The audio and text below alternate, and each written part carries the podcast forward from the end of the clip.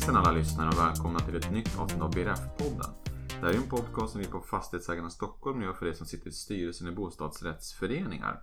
Och tanken är att vi ska kunna hjälpa er med tips och råd runt frågor som ni kan tampas med när ni sitter i styrelsen. Jag tror också att du som bor i en bostadsrättsförening kan ha nytta av att lyssna på den här podcasten för att lära dig mer om vilka frågor som styrelsen arbetar med och vilka frågor som berör föreningen i förvaltningen av ert gemensamma hus. Idag så ska vi prata om snö och is. Ehm, med mig för att göra det har jag Annie Karpelan, utvecklingschef på Fastighetsägarna Stockholm. Välkommen hit Annie! Tack så mycket!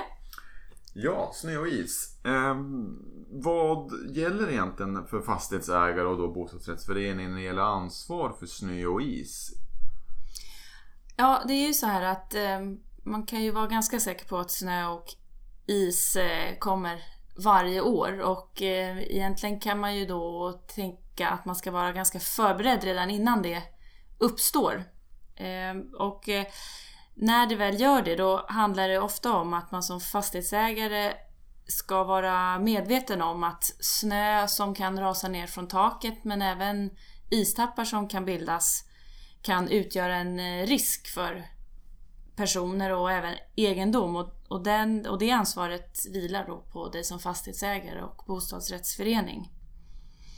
Eh, och, och, som jag var inne på, den här risken måste du bevaka som fastighetsägare. Du ska vara medveten om att den kan uppstå. Och om och när den uppstår så ska du eh, avlägsna eh, snön och isen för att det inte ska skada någon. Just det. Gäller det även om snö som ligger på kanske föreningens mark till exempel? Alltså gångbanor, trappor och liknande. Eller är det tak, taket det handlar om? Ja, du ska ju såklart se till att folk kan röra sig på din fastighet. Har det kommit mycket snö så ska ju den eh, tas bort. Eh, det, är ju, det som är extra viktigt är ju att se till att folk inte skadar sig och gör sig illa. Det är på samma sätt som att snö kan rasa ner så kan ju is bildas på, på gångbanor inne på gården. Eh, och den isen måste ju då halkbekämpas så att mm. inte någon medlem eller någon besökare ramlar och slår sig. Och vad menar man med halkbekämpning? Ja, halkbekämpning. Eh, att du sandar eller grusar så att du inte kan eh, ja, halka helt enkelt. ja, ja men relevant ja, fråga, helt klart. Ja, ja, men jättebra. Eh, men om vi tänker lite mer på snö och is på tak då. För det är väl kanske ändå där på ett sätt de största riskerna finns. Det har varit flera tragiska olyckor tidigare med, med nedfallande is från fastighetstak. Eh, vad skulle du säga att de största riskerna finns någonstans på taket? Vad är, liksom, vad är problemområdena? Det beror lite på såklart hur taket är utformat. Eh, kommer det mycket snö på ett eh, lutande tak som också saknar eh, snörasskydd som det heter. Eh, där kan man ju säga att det finns en ganska stor risk att när eh, till exempel ja, det blir varmare väder att den här snön då kan rasa ner. Den åker ner det, som en lavin liksom? Ja.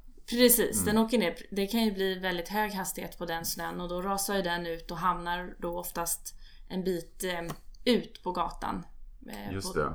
trottoarkanten. Mm, så inte närmar sig som fasad, fasaden som är den största risken för den typen av snö? Nej, snöras då från, från eh, lutande tak som väldigt många tak är.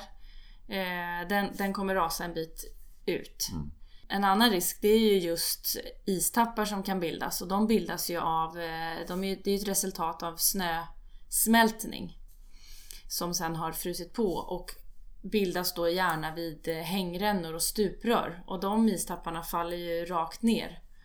Ehm, och då är det ju ett, utgör ju de en risk om du befinner dig i, i, i nivå med fasaden. Just det, och då, då ofta under stuprännor och hängrännor som den största risken är. Precis, och de här istapparna kan ju bildas det väldigt snabbt, särskilt vid eh, större väderomslag. Om du har haft kallt och sen blir det varmt mm. och snön smälter och så fryser det på igen. Så det kan gå väldigt snabbt. Och det är någonting som du som fastighetsägare måste vara uppmärksam på. Mm.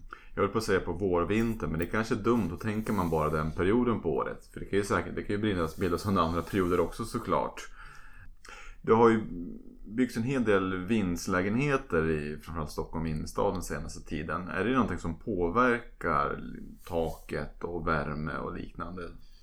Ja, det kan ju påverka om det är så att vid en ombyggnation att du inte har tänkt på att isolera taket ordentligt. För att det här utrymmet som då tidigare kanske har varit en vind, en råvind, som inte har varit ett uppvärmt utrymme. När du då gör om det till bostadsyta som ska vara uppvärmd med en viss temperatur. Om du i samband med det då inte isolerar taket, då uppstår ett läckage. Som ju även är onödigt utifrån ett eh, fastighetsägarperspektiv och uppvärmningskostnader mm. såklart. Men eh, det här värmeläckaget, då bidrar ju det till snösmältningen och som i sin tur eh, kan, kan orsaka istappar och snöras. Just det, för det blir mer värmestrålning som ökar på de här processerna. Exakt. Mm. Men hur ska man som styrelse då tänka om man, om man, eh, ska man gå förbi och kolla på hängrännorna dagligen? Eller hur ska man liksom resonera runt det här? Jag tycker att man ska ha en, en rutin för bevakning.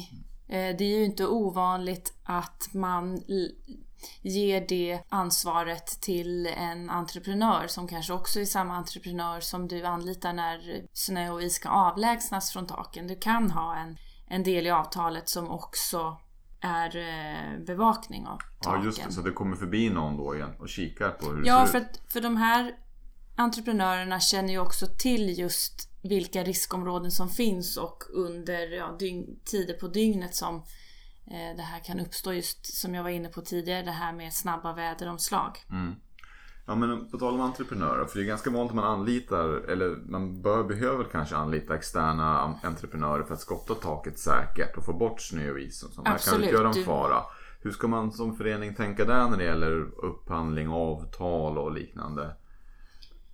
Först och främst så ska du absolut se till att du har ett avtal med en entreprenör. Man ska inte upp själv, själv på taket. Nej, man ska absolut inte eh, ge sig eh, upp på taket Nej. själv. Där det, det, är strängt förbjudet när det kommer till den här typen av arbeten.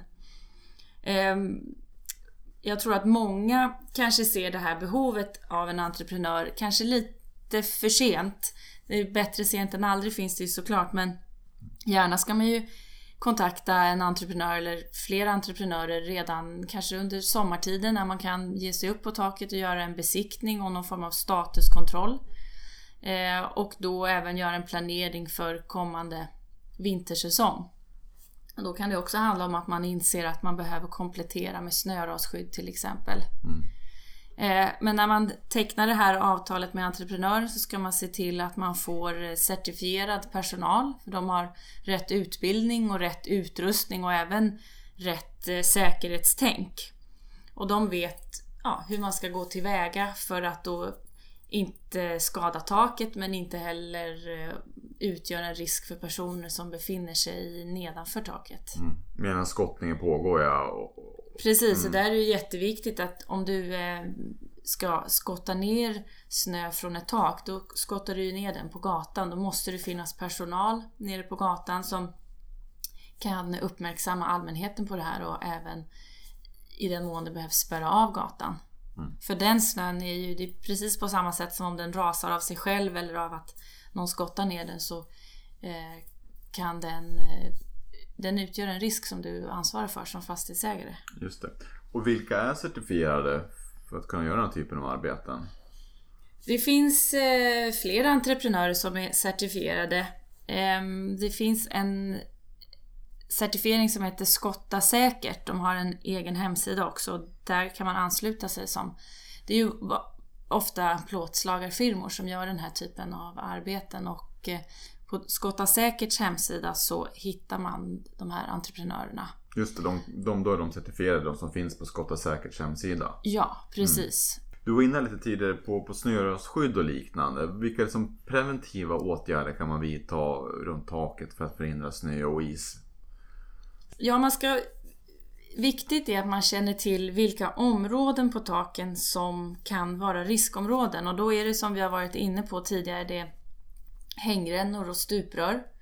Och särskilt om man inte har sett till att de här hängrännorna och stuprören är rena från smuts och löv till exempel så finns det stora, är det stor risk att det bildas, att vatten samlas där och att den blir till is då mm. vintertid. Och ett sätt att förebygga det, det är ju att man lägger så kallade värmeslingor i de här hängrännan och även stuprören så att det konstant finns en värmetillförsel som gör att vattnet inte kan frysa på. Det är en, en, en relativt enkel eh, åtgärd som man eh, kan göra.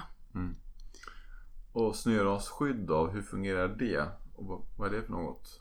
Eh, det är ett, en, ehm, en, en typ av konstruktion som du sätter på vid takfoten, alltså vid slutet av taket.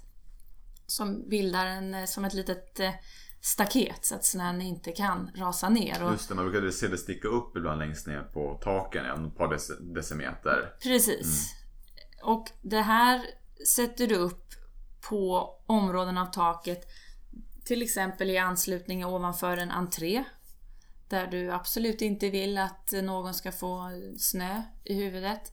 Eh, Det kan även vara ovanför parkeringsplatser men, men ofta är det på ställen där, där den här snön som kanske gärna vill rasa ner eh, inte, absolut inte får göra det på personer eller egendom. Men jag antar att även om man har snörasskydd så behöver man skotta taken i alla fall. Ja, alltså det, det här skyddet är ju kanske två decimeter höga och ibland kan det ju komma snö som, är, som skapar en mycket, ett mycket tjockare lager och som då kan rasa ner ändå. Väldigt mycket snö på ett tak är ju inte heller alltid bra utifrån takets eh, perspektiv och Just med konstruktion. fukt, fuktinträngning och liknande. Ja, och även i ett, i ett tak med en kanske lite svagare eller riskfylld konstruktion så ska man vara medveten om att men mycket snö kan ju bli oerhört tungt för ett, ett tak. Mm. Ja, det finns ju exempel på tak som har rasat in ja, på grund av stora snömängder, eller hur? Absolut, det har vi sett. Eh, Nästan varje vinter får man sådana rapporter. Ja, men bra. Ehm, varna på, nere på gatan då? För ja, dels pågående arbete såklart, men även varna liksom generellt för risk, risk, risk för snö och is. Hur kan man tänka där? Ja, alltså vi vet ju hur det brukar se ut eh, i stan vintertid och kanske gärna sådär sen vinter närmare vår just när man när de här istapparna börjar bildas då får man ju ibland gå zigzag på trottoaren för att eh, fastighetsägaren har då ställt ut kanske en bock eller någon form av band för att varna för att, att det finns eh, risk för istappar och det där är ju egentligen någonting som jag kan tycka ibland används lite felaktigt för det där får du göra bara under den tid i väntan på entreprenören. Det där sätter du ut då när, när du har ringt entreprenören eller entreprenören har sagt att nu kommer vi ut för att vi, vi har under vår bevakning sett att här finns det istappar som ska tas bort.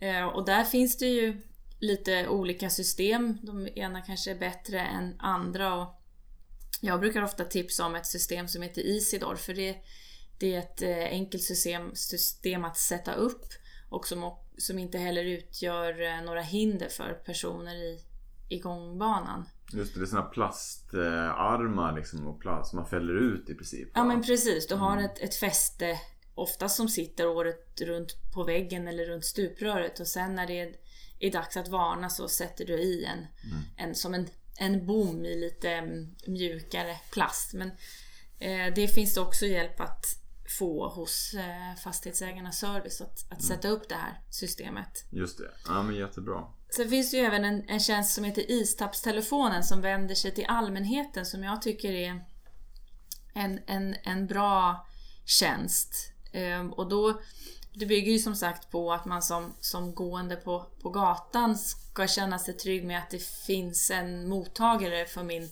ja, för min anmälan. Att jag, jag ser en istapp som jag är orolig för ska eh, utgöra någon, någon fara för personer. Och då har de både en, en webbplats, Istappstelefonen och ett telefonnummer dit man kan ringa in då dygnet runt under, jag tror att det är november till mars, just under vintersäsongen. Och rapportera in det man upplever som faror. Precis, is och då kan man ringa in och säga på den här adressen Storgatan 3 så har jag sett att det finns väldigt mycket istappar. Just det, ja, men det är Och då jättebra. går ett meddelande till fastighetsägaren som blir uppmärksam på det här. Och det finns ju mer information på vår hemsida om det bland annat. Men du kan väl kanske säga numret i alla fall nu. Fast det är kanske svårt att snappa upp det så här. Ja, det är, det är 08 591 195 00. Inte världens enklaste nummer kanske. Men, men det finns eh, mer information på vår hemsida och även på istappstelefonen.se. Ja, men jättebra. Med det så tror jag vi känner oss ganska nöjda med eh, snö och isfrågan, eller? Vad säger du? Ja, eh, det tycker jag absolut. Tack så mycket för att du tog dig tid att komma hit Annie. Tack!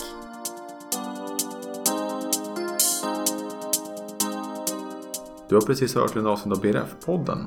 Jag hoppas att du tyckte det var intressant och lärorikt, precis som våra tidigare avsnitt. Du hittar fler avsnitt av den här podcasten på soundcloud.com, iTunes podcaster och även på vår hemsida fastighetsagarna.se Stockholm. Men det vill jag tacka för oss och hoppas att du vill lyssna på oss igen framöver.